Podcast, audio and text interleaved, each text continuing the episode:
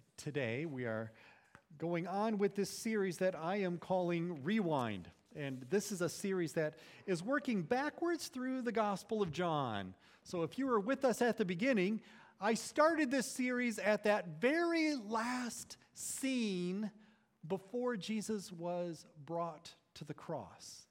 Conversation between Jesus and Pilate. And we've been going one step backwards at a time from that moment back in the Gospel of John to see and to note all of the ways in these stories in John that Jesus is preparing his people for what's coming. He's trying to prepare his disciples for the cross that will be coming. And we're doing that with a particular view of, even though Jesus is working with his disciples for an event that is coming, we're reading that through the lens of people who live after, the way that Jesus even now focuses our attention back to the cross and what he does and what he says and the lessons that he teaches and the interactions that he has with people. All those things that somehow point us back to the cross. So we're going to keep doing that, working backwards today. Now, uh, before I read this story, I want to make just a, a note that maybe gives us a little context around this.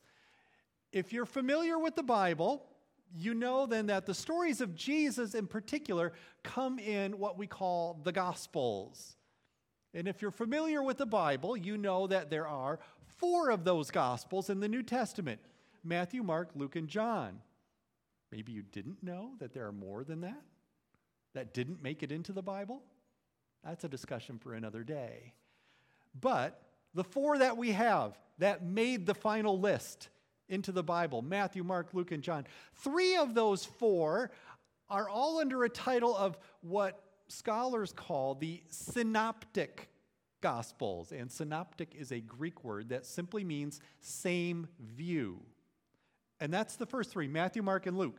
Matthew, Mark, and Luke are all Gospels that tell a lot of the same stories of Jesus, just from a little bit different perspective.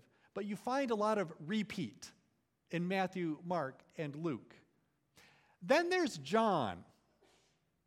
John, in particular, is a Gospel that takes a completely different perspective, has his own point of view that reads into the life of Jesus, and gives a different viewpoint for us to see Jesus. Now, I'm highlighting that because the story today has a context.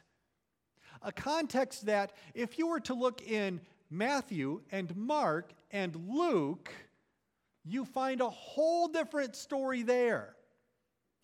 It's the story of the Last Supper.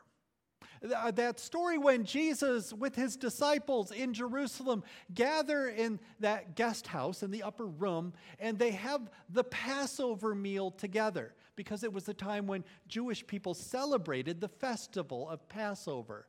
And it was at that meal that Jesus takes this Passover meal, and then he repurposes it to become what we now call communion, or the Last Supper, or some Christian traditions refer to it as the Eucharist. That meal where you have the bread and the juice. That meal where you, you find in Matthew and in Mark and in Luke those words that we repeat whenever we do communion together, that Jesus breaks the bread and gives the cup and says, "Do this in remembrance of me." Matthew, Mark, and Luke all have that story in it. John does not. There, there's no Last Supper story in John. But the story that we're going to read today takes place at that same gathering. Many biblical scholars think, anyway, that it was at this same event, this same meal. John doesn't say anything about the breaking of the bread and the pouring of the cup, and doesn't say anything about that. But he does call just one event out.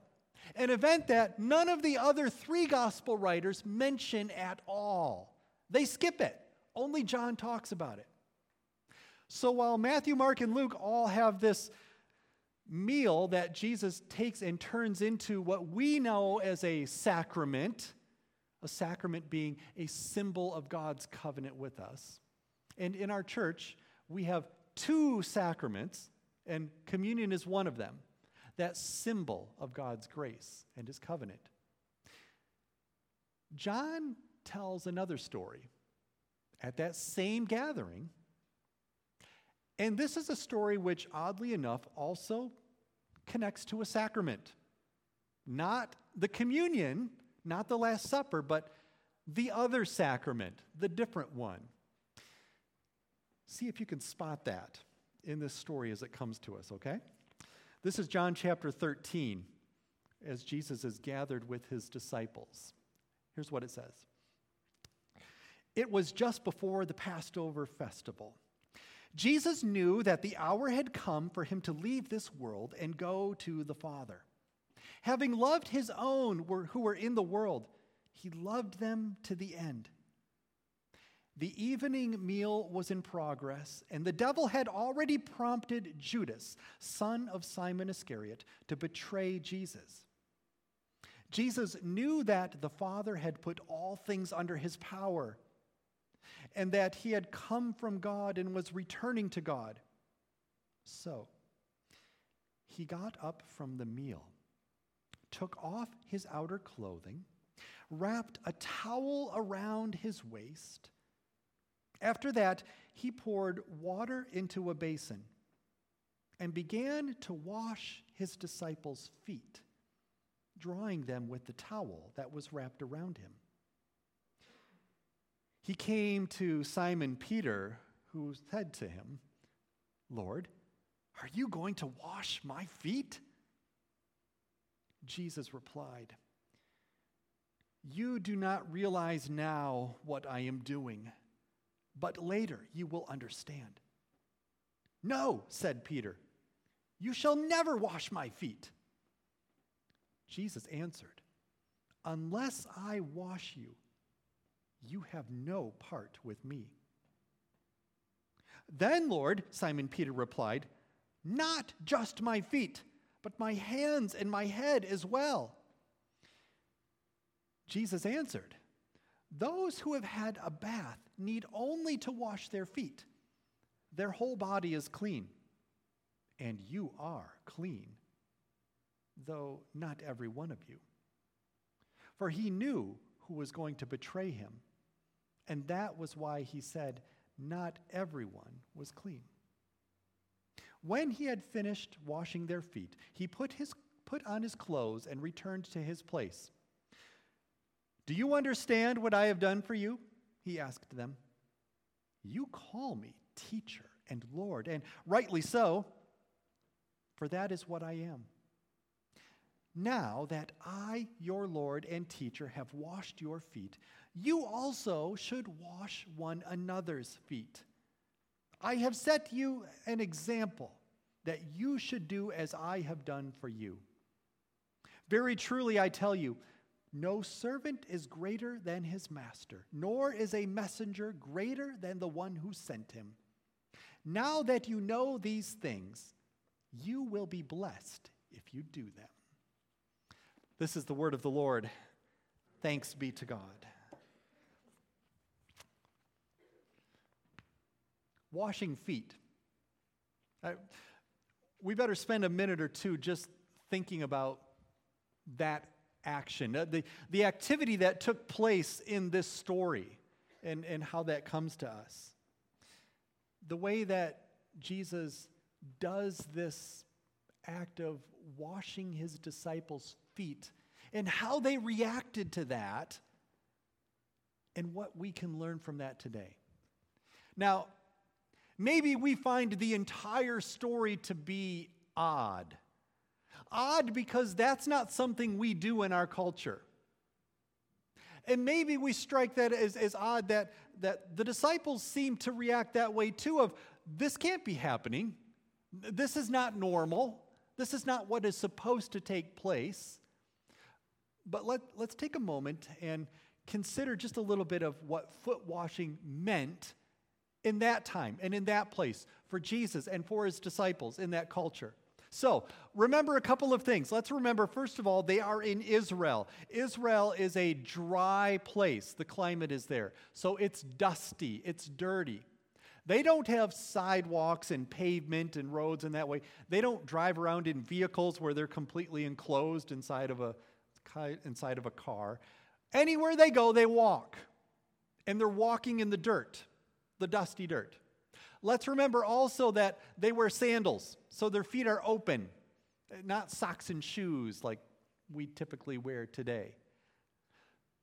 So, in any of these pictures that you see uh, that are trying to depict like Bible times, that show people, you know, all dressed up with their sandals on, and their feet are always cleaned, that's not true, right? Uh, If you see an accurate picture of what it was really like to live back then, if you saw them, you would see feet that are filthy. Because just walking around from place to place in the dirt with your sandals on, you would get dirty feet every single day, all the time. Anywhere you go, your feet get dirty. That's an accurate picture of what it was like back then. So, so it was common when you would come in at the end of the day for, for that last meal, the final meal. When you come into the house, you would wash your feet because your feet are filthy. That was the common practice that everyone would do. Now, let's add into this that in that time, there in the Middle East culture at that time, there there's... an expectation of hospitality that is a bit beyond our understanding too. When we travel to places, we typically stay in hotels or things like that, but they had nothing like that back then. So when Jesus and his disciples go to Jerusalem to celebrate the Passover, there is an expectation that the people who already live there will invite guests into their homes and host them. That's what happens. And if you're familiar with the story that Jesus and his disciples, they're in Jerusalem, and, and they find uh, they find someone who has a room that he can let out for them. So they all stay in this upper room together. They're being hosted there. Somebody else owns that. Now, it was part of that culture, part of that practice, that the host then would be the one who provides for the foot washing. I, I imagine like the regular... Regular households, you come in and you wash your own feet. You take care of that. But when you are a guest in somebody else's house, you don't wash your own feet. Somebody else does that for you. Somebody else takes care of that.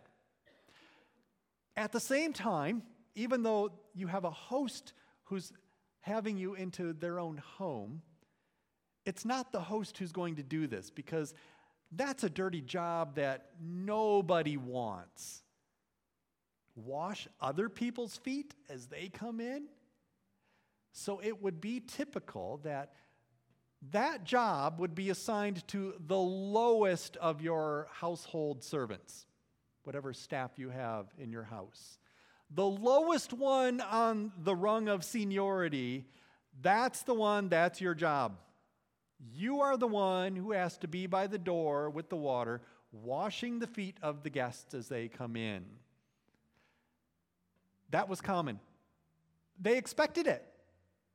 Everyone in that culture and in that time expected this practice to take place. In fact, it doesn't say anything about it in the Bible, but it would have been very likely that the disciples' feet would have already been washed when they came to this meal. That someone, the lowest servant in the household, would have already done that as they came in. So Jesus is not necessarily doing this because their feet are still dirty, but he's making a point. He's trying to teach something. I don't know how exactly we can maybe put that into something that fits our day, because we don't do that anymore. We we don't wash feet when coming into, okay, maybe when your kids are really little and they were out playing in the backyard, it's like, don't you dare walk on my carpet with those feet. But it's not a commonplace thing for us as adults anymore to have that habit of whenever we enter a house after being out that we have to have feet washed because, as I say, we've got sidewalks and pavement and we wear socks and shoes and we don't get dirty like that. So what, what could we imagine then that maybe gives us a feel for how the disciples would have been receiving this? What would that feel like? A few weeks back, uh, I was at a conference that took place over the space of five days. So I, I was in a different town, and everyone who was gathered for the conference, we all, we all had to stay in a hotel that was there. One of those hotels where, you know, they serve breakfast in the lobby and then you're out. And so we would have the habit of, yep, we get up in the morning and go have our breakfast in, in the lobby and then head out to the conference and do that. There were other guests staying at the hotel too, of course. Um, but one of the things that I think, especially since the time of the pandemic, has become a little more common is that hotels now don't automatically send in housekeeping every day if you're staying multiple days, right? It, it's becoming a little more typical now that if you want housekeeping to come into your hotel room every single day, you have to ask for it. And you can, if you ask the desk, hey, you know, I could use some new towels, right? Whatever, they'll do that. But I think there was a time ago when that was automatic. If, if you've traveled and you know that, right? You go back a number of years, and if you stayed at a hotel for more than one night, you just knew and you assumed some point during the day housekeeping is going to come in and take care of things, right? I, I'll come back to the room, and the bed will be made, and the bathroom will be cleaned up, and all fresh towels are going to be there. Someone is going to come in and do that without me having to ask or request it. It's just going to happen. But that's not happening anymore, or at least it wasn't happening at the hotel that I was in a few weeks ago. That had to be requested. So one of these mornings, I'm, I'm down with the group of people I'm with, and we're at breakfast, and it's the lobby where the tables are all kind of close together there. And there's another group of people having breakfast at the table right next to ours, right next to us. They're other guests, but they were strangers. We didn't know who they were. And overheard their rather loud conversation about feeling a little bit slighted that they had to ask for housekeeping to come into their room, that it didn't just happen. It wasn't automatic. Maybe from that time of when it was a regular habit and, and you just got used to it or accustomed to it and you expected it to take place. I'm a paying guest at this hotel. Part of that means that isn't housekeeping supposed to come in every day and take care of those things? I expect that to happen. Now, what if in that moment I would have leaned over from the other table and said to them, hey, you know what, I don't know who you are, but see, you, you want your room cleaned up, I'll come do that for you. I, I, one of the other guests, will come and I will make your bed for you and I'll clean up the bathroom for you. I'll take care of that for you. Creepy, right? If that were to happen, and, and I did not do that, by the way. But creepy in the sense of, oh, all right, now catch yourself there. On the one hand, you know what, this is something I kind of expected to take place. But on the other hand, whoa, not by you. You're not the one.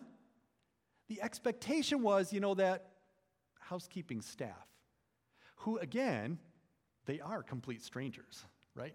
And they are coming into the room and doing the same thing. But there was an expectation, an expectation that this is something that is supposed to happen, but it's someone else who's supposed to be serving me, not one of the other guests. You catch something of that now? Now, imagine, here's the disciples. That's the moment they're sitting in, right there. The moment of, you know, we know this is a, an expected thing, but wait a minute, not you. You're not the one. You're not supposed to be doing this. Not one of the other guests, and certainly not the other guest who we call rabbi, teacher, Lord. That's not your job. It's somebody else's job. That's where the disciples are sitting in that moment. So Jesus catches them at a time when, all right, there is a very teachable moment happening right here because his disciples are completely turned around. What in the world is this that Jesus is doing? And he catches them with that. So that's where the lesson comes in for what Jesus is about to do. All right, I'm going to trace some of the conversation that takes place in this especially when it comes up to Peter, because Peter is the one who responds. Peter, of course, Peter, he's the impulsive one who always opens his mouth and says something, often without thinking about it first. Peter is the one who replies. Now, Jesus is using this moment to prepare his disciples. Prepare his disciples for what he, Jesus, is about to do, to go to the cross and what that means. His disciples don't get it yet, but that's what, that's what he's preparing them for. So let, let's trace that conversation then. In verse six, it's Peter who replies. Peter is the one who says, "Lord, are you going to wash my feet?" But let's look at this through the lens of Jesus, okay? Because we know that Jesus is symbolically up to something else. It's not just about washing their feet. It's about what he does at the cross. So really, this is the question that Peter is asking, at least where the story takes us. This is the question that Peter's really after. Peter himself doesn't know it, but he's asking, "Lord, are you going to the cross for me? Are you going to do this for me? Are you the one who's going to do that?" Verse seven, Jesus replies. This is what he says then, right? "You do not realize now what I'm doing, but later you'll understand." Right? That's our clue that he's really talking about going to the cross here. Jesus is. Peter shoots back then, the beginning of verse eight. "No, you shall never wash my feet." But let's keep it with where Jesus is taking the story, really what Peter is saying here, because Peter doesn't get it yet. Peter is saying, "No, you shall never go to the cross for me. You're not the one who has to do that. I expect somebody to take care of all the guilt that I'm carrying, the sin." Now, in the Old Testament system, there were animal sacrifices for that. But Jesus, to be the one to take that? Peter says, "Wait a minute. You're not the one who's supposed to do that. You shouldn't do that." Jesus replies then, "Unless I wash you, you have no part of me." So Jesus is making this clear. The only way you become clean is through Jesus. The only way. The only hope for salvation, the only hope we have for redemption is for Jesus to go to the cross for us. That's what Jesus is doing in this moment. That's what he's teaching his disciples and those who come after. That's what he's teaching us in the church.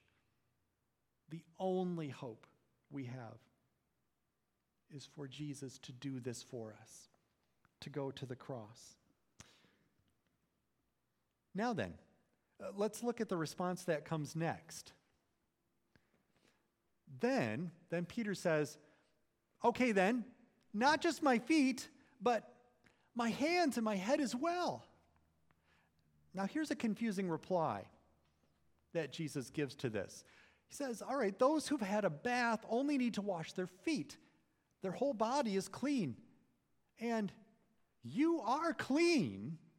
And then he makes a little nod towards Judas, who's going to betray him. Now, I, you know, I might have expected in that moment with what Jesus is trying to teach his disciples, that only Jesus can go to the cross for them. They can only be cleaned because of Jesus.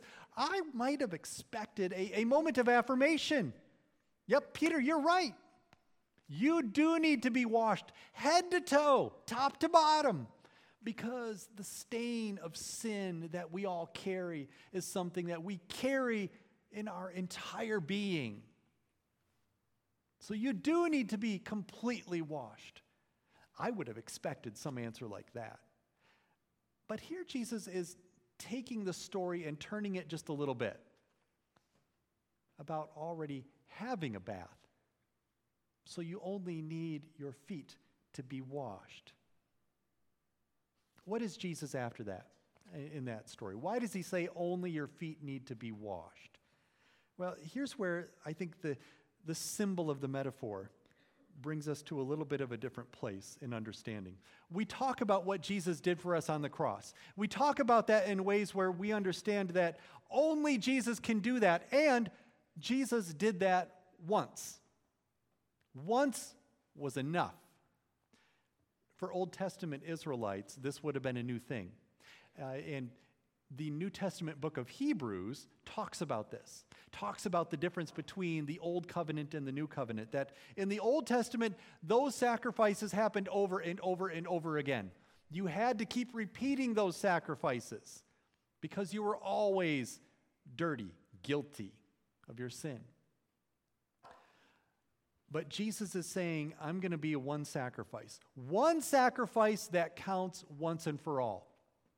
Once I do that one sacrifice, you are clean and you are clean forever.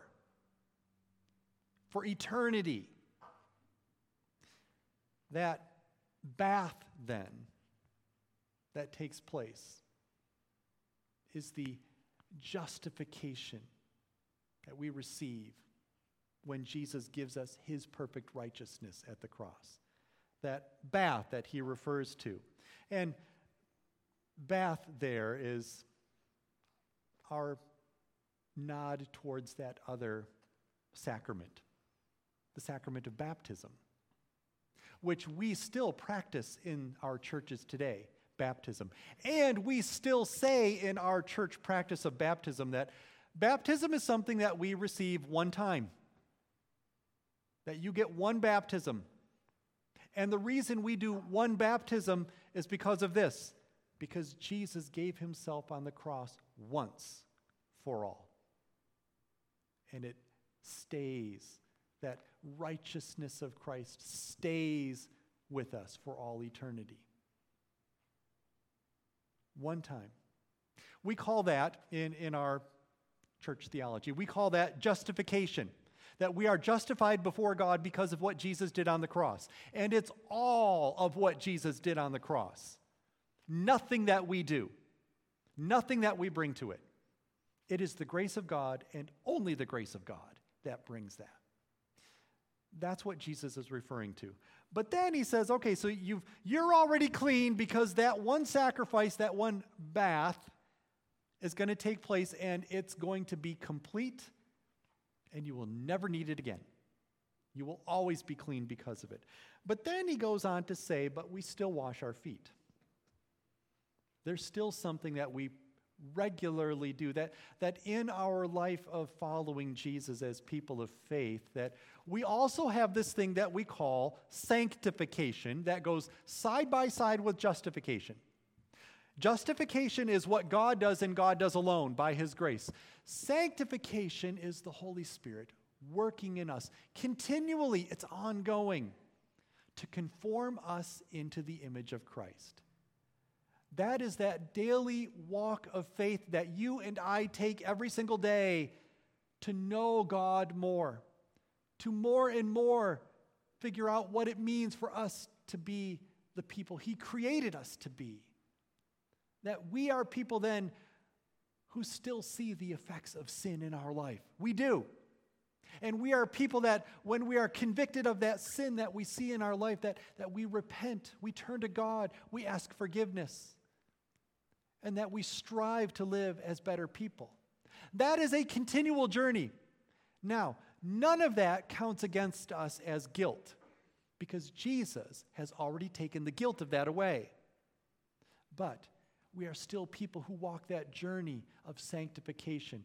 We still have to wash our feet or have our feet washed, even though the rest of us is clean. Making sense? How that comes together, how Jesus is putting these two things together for us. Um, maybe we think of it this way of Friday was kind of a nice day. I don't know who went to a car wash on Friday. You know, your car was all sparkly clean by Friday night. Then there was yesterday. It snows and it rains and it sleets. And now this morning, you would never know that my car was clean on Friday. It always does that right after you go to a car wash, right? That's sort of how that feels. That, all right, you can keep washing your car over and over again on the outside, but it's you're always going to find more dirt that collects up and goes there. And there's a need to keep washing it over and over. Sanctification sort of feels like that for us, right? That, that we can do that work of figuring out where it is that we can see sin in our own lives and strive to be better people, but you turn around and look the next day and, wow, I'm still dirty. It's all back again. I need to keep working on that. That's sanctification as it works forward for us. One more thing, though, before we before we go from this story, that it, it's not only there what God does for us and teaches us in that, but he leaves this with a particular command. I've set before you an example that you would do the same thing, that you should do as I have done for you. So not only are we people who have our feet washed by Jesus, but now there's this thing about, and I want you to wash one another's feet. There are some faith traditions that actually take this literally. It's part of their practice to actually wash each other's feet physically when they gather from time to time. We understand the metaphor of this, that this isn't really about having physically clean feet. But we understand what Jesus is doing here, that he's putting himself in a posture of humility to serve those by doing whatever he can for them, by giving himself for them, by putting himself in that place where he will be the one who serves them, even though they did not expect it. They didn't deserve it, but he does that anyway. So, one thing we can pull out of this to take this week then. One thing I can intentionally do or add to my routine this week that will wash another's feet, um, symbolically. You don't have to really go wash somebody else's feet, but follow the symbolism there. That what Jesus did for his disciples was he did an act of service that they never would have expected or saw coming. That he served someone who never thought that they should be served by him. So, think about what that might be. What's the one step you can take this week towards that? To do an unexpected act of service to lift someone else up. Think about it that way. Because here's the thing. We live in a world where so much of our world moves in the other direction. That we live in a world where our world is supposed to be about winning. I'm supposed to be the best. And the way for me to win, the way for me to be the best is that other people have to lose.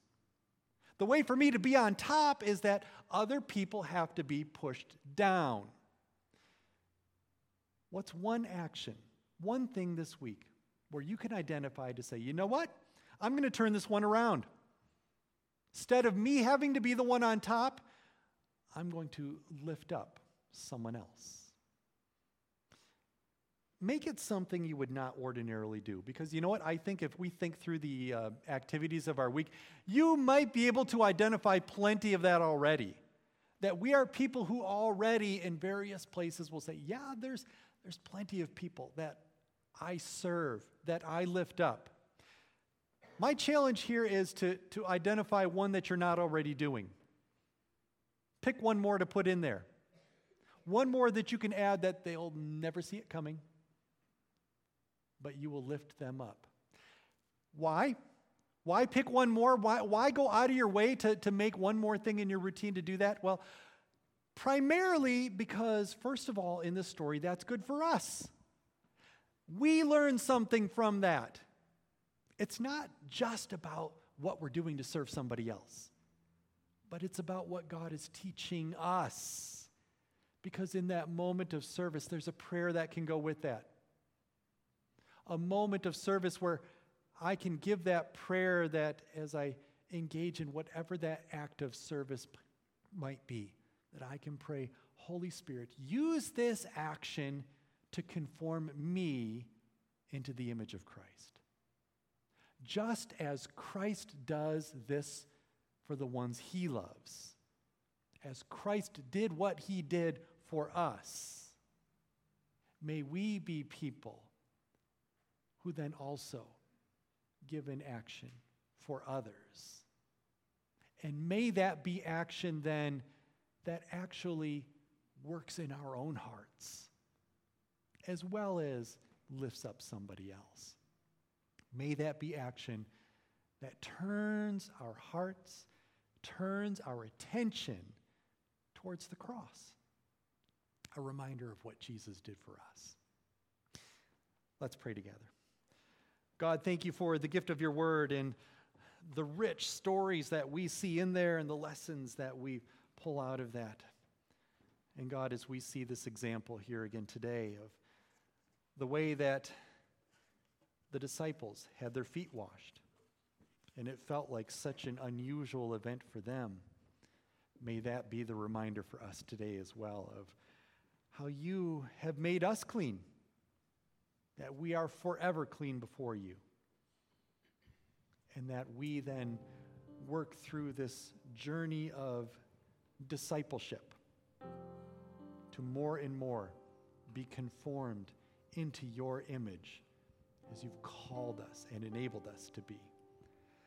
Lord, help us to do that and to do that well for your glory, for your kingdom, for the sake of those that we reach out to and serve, but also that you may continually be working in us by your Holy Spirit as you desire to do.